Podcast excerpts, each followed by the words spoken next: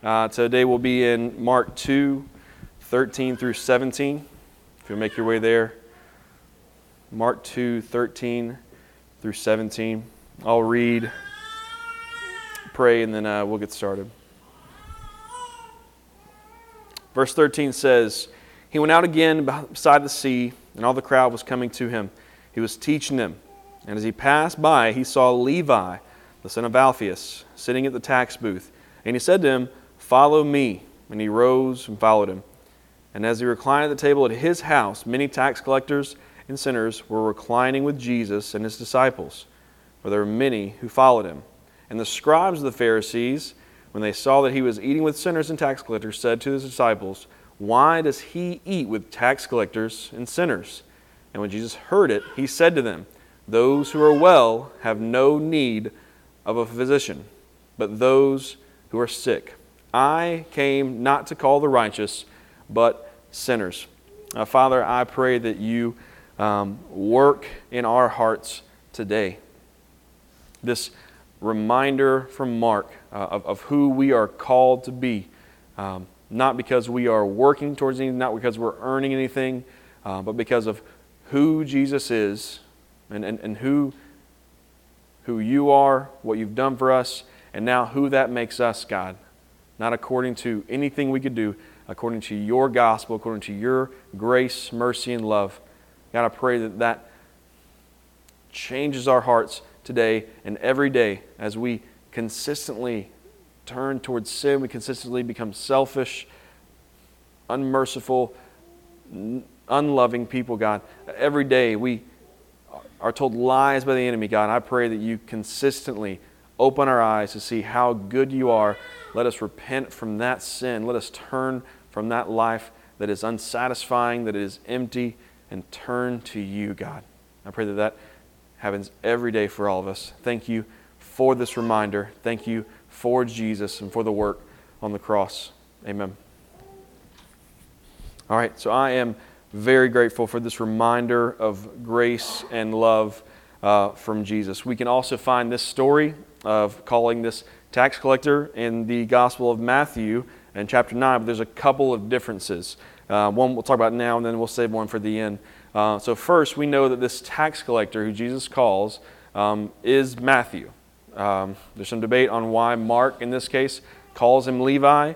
Uh, maybe his name changed to Levi or to Matthew after he began following Christ. Uh, maybe he had two names. I'm called Coach Beard sometimes, and I'm called Jesse Beard. And sometimes I'm called my full name if I'm in trouble. Uh, maybe he had two names uh, one Hebrew, the other Greek, uh, all these possibilities, but we don't need to get too deep into it. All we need to understand is this is the same person Levi, Matthew. This is a tax collector who Jesus commands to follow him. But we'll call him Levi since we're in Mark. Uh, and this title of tax collector has to stand out to us. If you are like me, you grew up in church, you know that these were the bad guys. These were the bad guys in any movie. Uh, Levi, Zacchaeus, these guys were despised by the Jewish people. This move by Jesus to call Levi to follow him would have been a shock to everyone around him because Jews did their best to disassociate, to stay away from tax collectors at all costs. My grandma, my entire life, before she retired, was a tax collector in my hometown, and I was afraid to tell anybody what she did because I thought that she was a bad person or something. They, hey, what does your grandma do? Oh, nothing. She, whatever. Uh, no, I thought it was bad to be a tax collector, but obviously it's different during this time because these tax collectors, Levi was thought as a traitor because they decided to work for the Romans who were oppressing the Jews daily. There was no real system of accountability to ensure uh, any kind of uh, way that tax collectors were taking the right amount of money, so it was really common for these guys to take more than Rome was demanding from these people. They were protected by Roman authorities, so there's nothing Jewish citizens could really do about this. Uh, tax collectors were not just social outcasts, but religious outcasts as well. They weren't allowed in synagogues, and they were basically treated as untouchables, similar to lepers. But the difference was between them and a leper, these tax collectors chose this lifestyle. They chose to be this kind of person.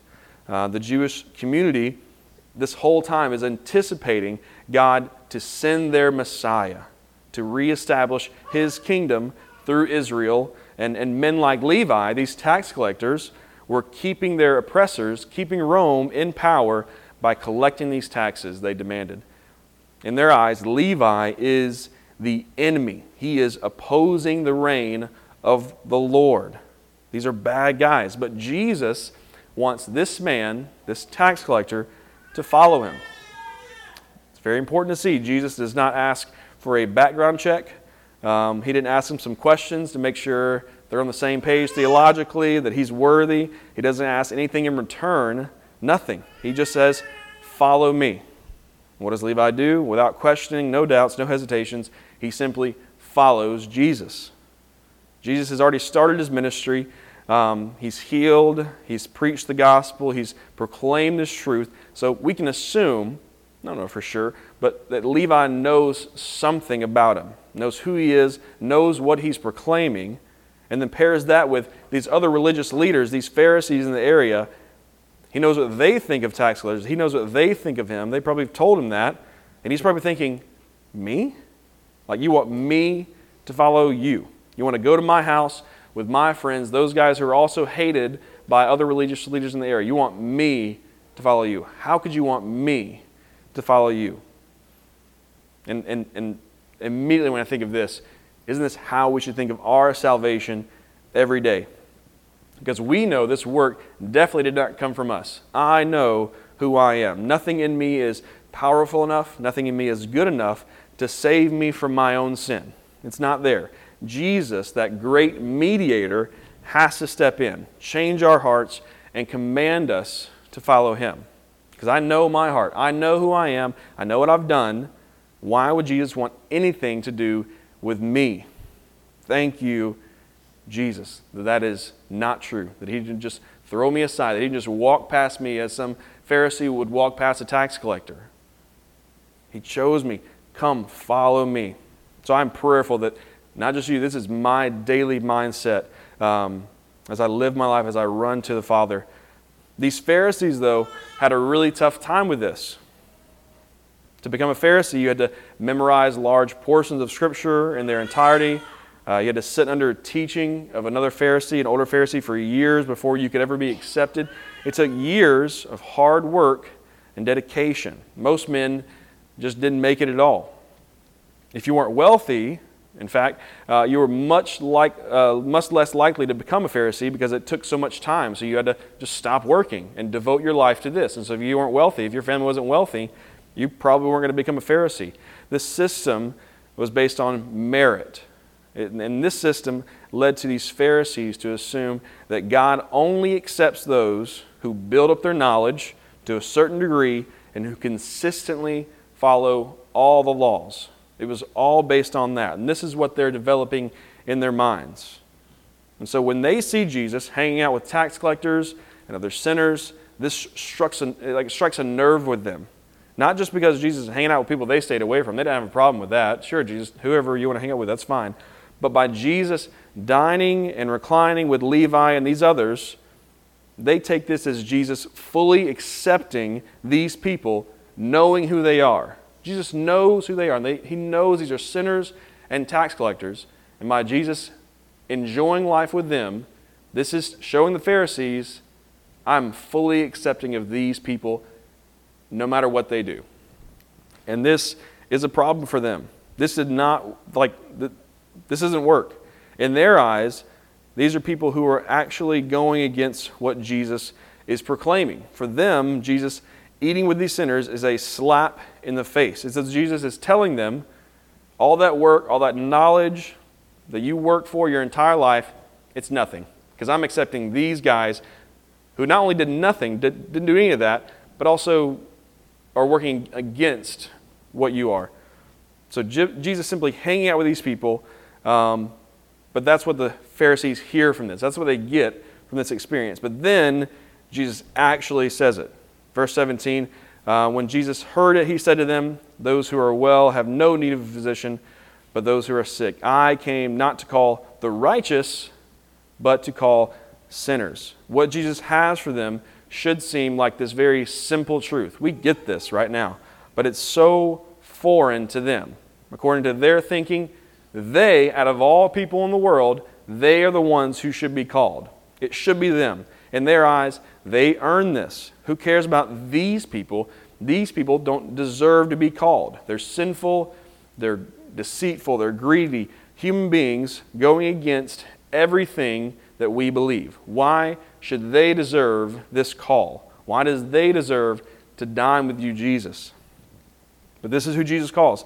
Jesus calls the sinner because the sinner is the one who has the greatest need for Jesus. Those who are sick are in need of a physician, not those who are well. The problem the Pharisees had, what it is, it is it, it was not their job to care for these people. It was not their job. Their job was to educate. Their job was to preserve the law. And thankfully, we can be thankful for them. They did that really well. They preserved the Old Testament. They preserved that law and they held it up to a standard. And, and we have that today. So we can be thankful for them, but it was not up to them to change the hearts of these sinners. It was not up to them to care for these people. They couldn't be the physician for those who are sick. Only God could, could do that. And Jesus, unfortunately, but fortunately now, because we are saved by this, this is what led to Jesus' death because he not only knows the truth that they need a physician, but he is claiming to be that physician as well. And this is what gets him killed. This is what puts him on the cross. This leads to this other difference that I talked about between Mark and Matthew's stories. Matthew adds this in the end, and, I, and, and when I read it, I want to include it because I think it's really eye opening of, of a word choice. Jesus hears the Pharisees ask about this meeting. Why is your teacher, why is your mentor, why is Jesus meeting with these sinners and, and these tax collectors? And Jesus says the same thing those who are well have no need of a physician, but those who are sick. And then 9:13 says, Jesus says, "Go and learn what this means. I desire mercy and not sacrifice." Mercy not sacrifice. Do we hear that this morning? And this evidently leads us to another gospel. We're jumping around to all, all today. Luke chapter 18, a parable about a Pharisee and a tax collector.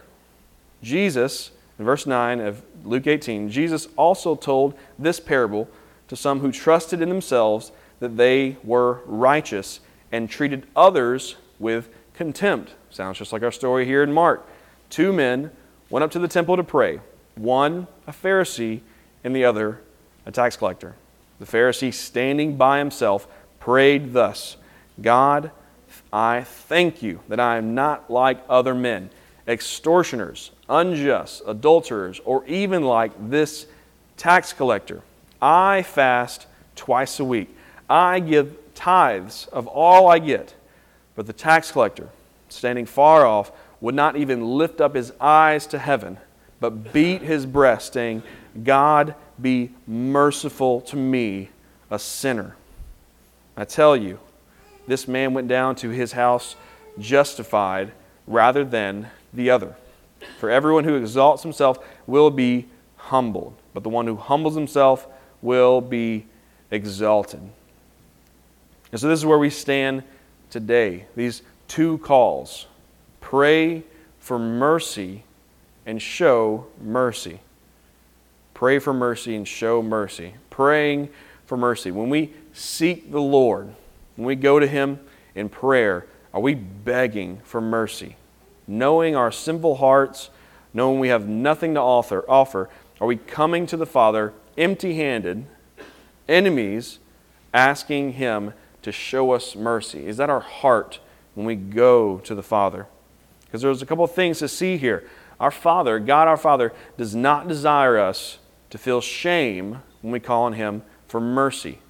If seeking God's mercy only reminds us of how unworthy we are, how undeserving we are of that mercy, and it stops right there. If it just shows us that, if it reminds us of that and stops, it is absolutely going to lead to shame. And shame is sin. If it stops right there, it leads to shame. The reminder of who I was before Christ changed everything should point me to a merciful Father.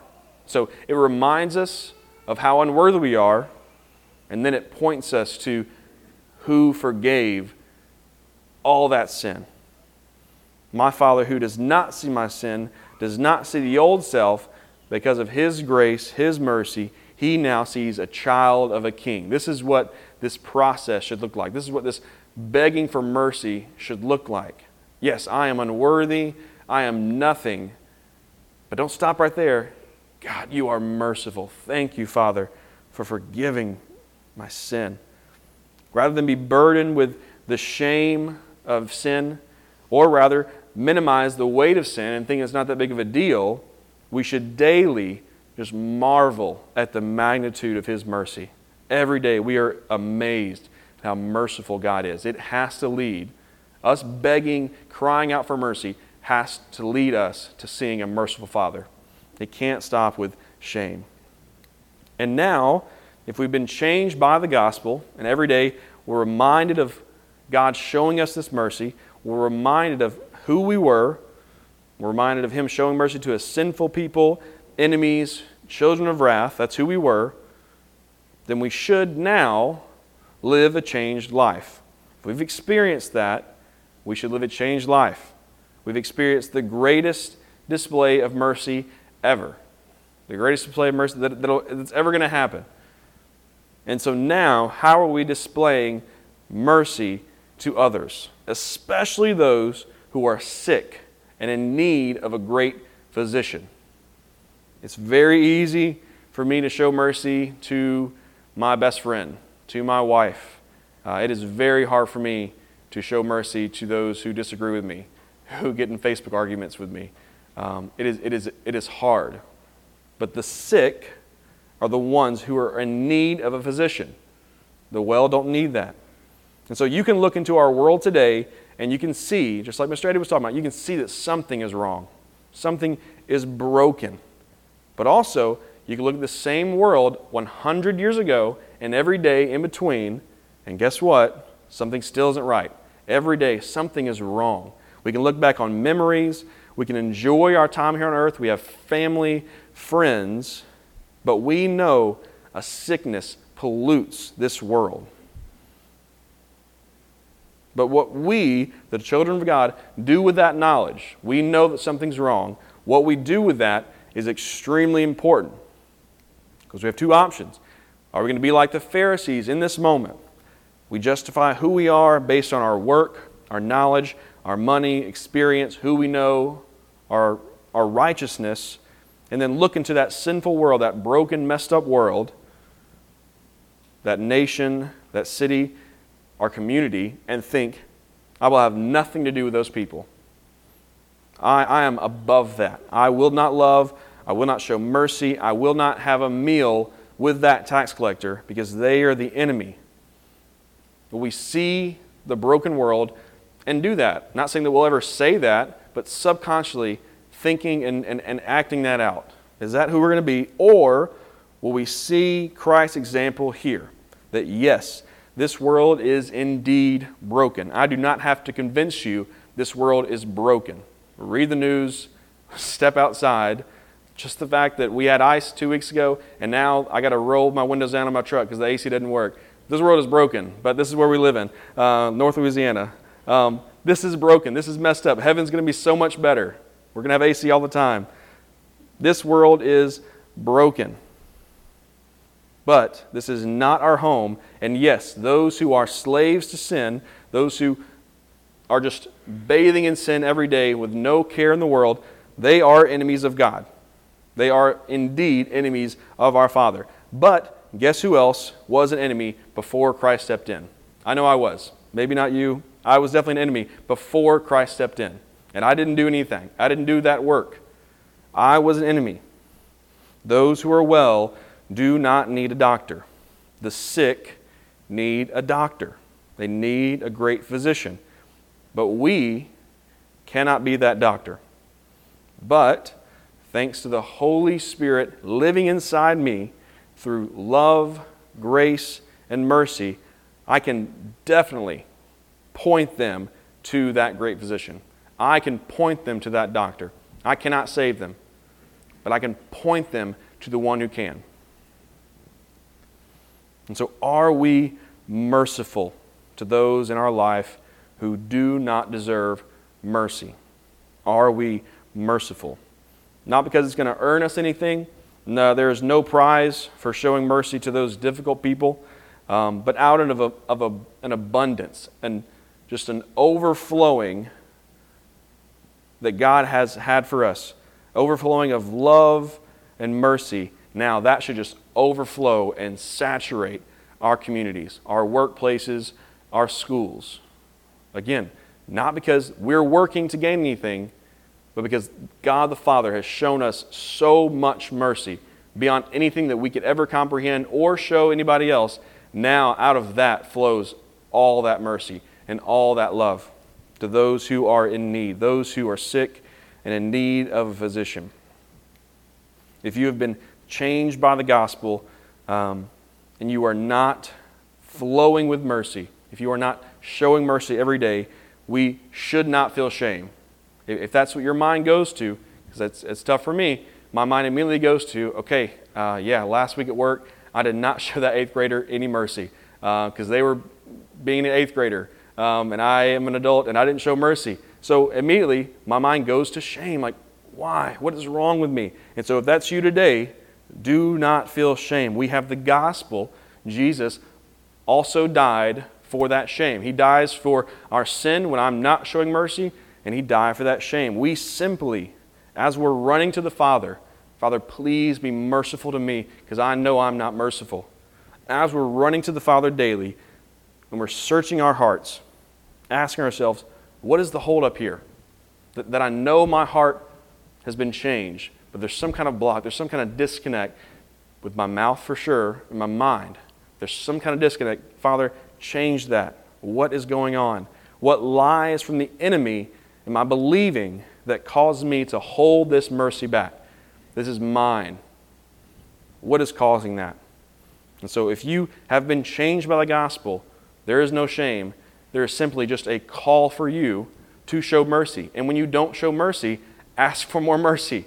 And then, hopefully, as that continues to happen day after day, then you begin to really see and believe the gospel and you're able to show mercy.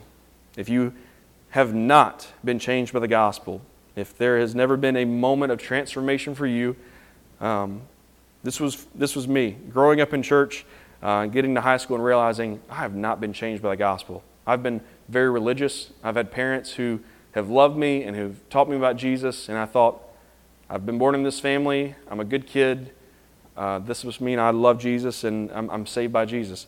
Um, but eventually I saw that I'm, I've not been changed by the gospel. And so if that's you, if you've not been changed by the gospel, the good news is that this is, this is it.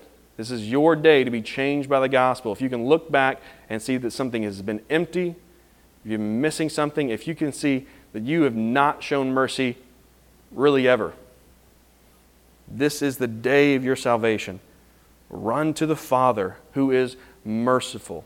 He sees who you were, He sees what you've done, and He extends love, grace, and mercy forever, no matter what. So that is my prayer for you.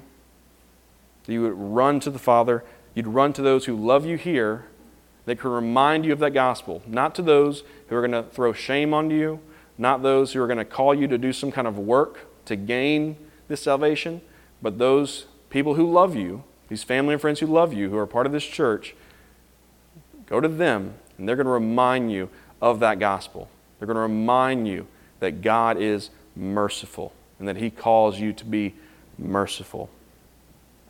Uh, I'm going to I'm to end here. Um, this is one of my favorite. Um, it's a passage from a, a, a, sermon, but it was put in a song. That's the only way I heard it from a, one of my favorite bands. Is a, a spoken word. Um, but it is based off of Jesus exclaiming that blessed are the merciful, for they shall receive mercy. So I wanted to read this for you from uh, another pastor, and then I'll, I'll pray. He says, We are here in this world enjoying life. We are here because Jesus Christ didn't say with cold indifference, Give them what they deserve, they brought it on themselves. No, Jesus Christ is the mercy of God. And seeing us in our misery and in need, He doesn't just feel for us, He takes the necessary actions to relieve our distress. He leaves the eternal glory of heaven, the perfect fellowship of the Trinity. He condescends to us, lives among us, suffers like us, and dies for us. Do you understand this? Have you experienced this? How then is it possible to experience it and not display it? It isn't possible. You haven't experienced it if you don't display it. The evidence of God's mercy in your life isn't determined by how much theology you know, how many books you've read, by your active goodness to people in misery and in need. Your active goodness to people in misery and in need. Blessed are the merciful, for they shall receive mercy. Let's call on our Father to be merciful to us. And let's call on our Father, begging Him, God, open my eyes to how I can show mercy to those who are in need. Let's pray.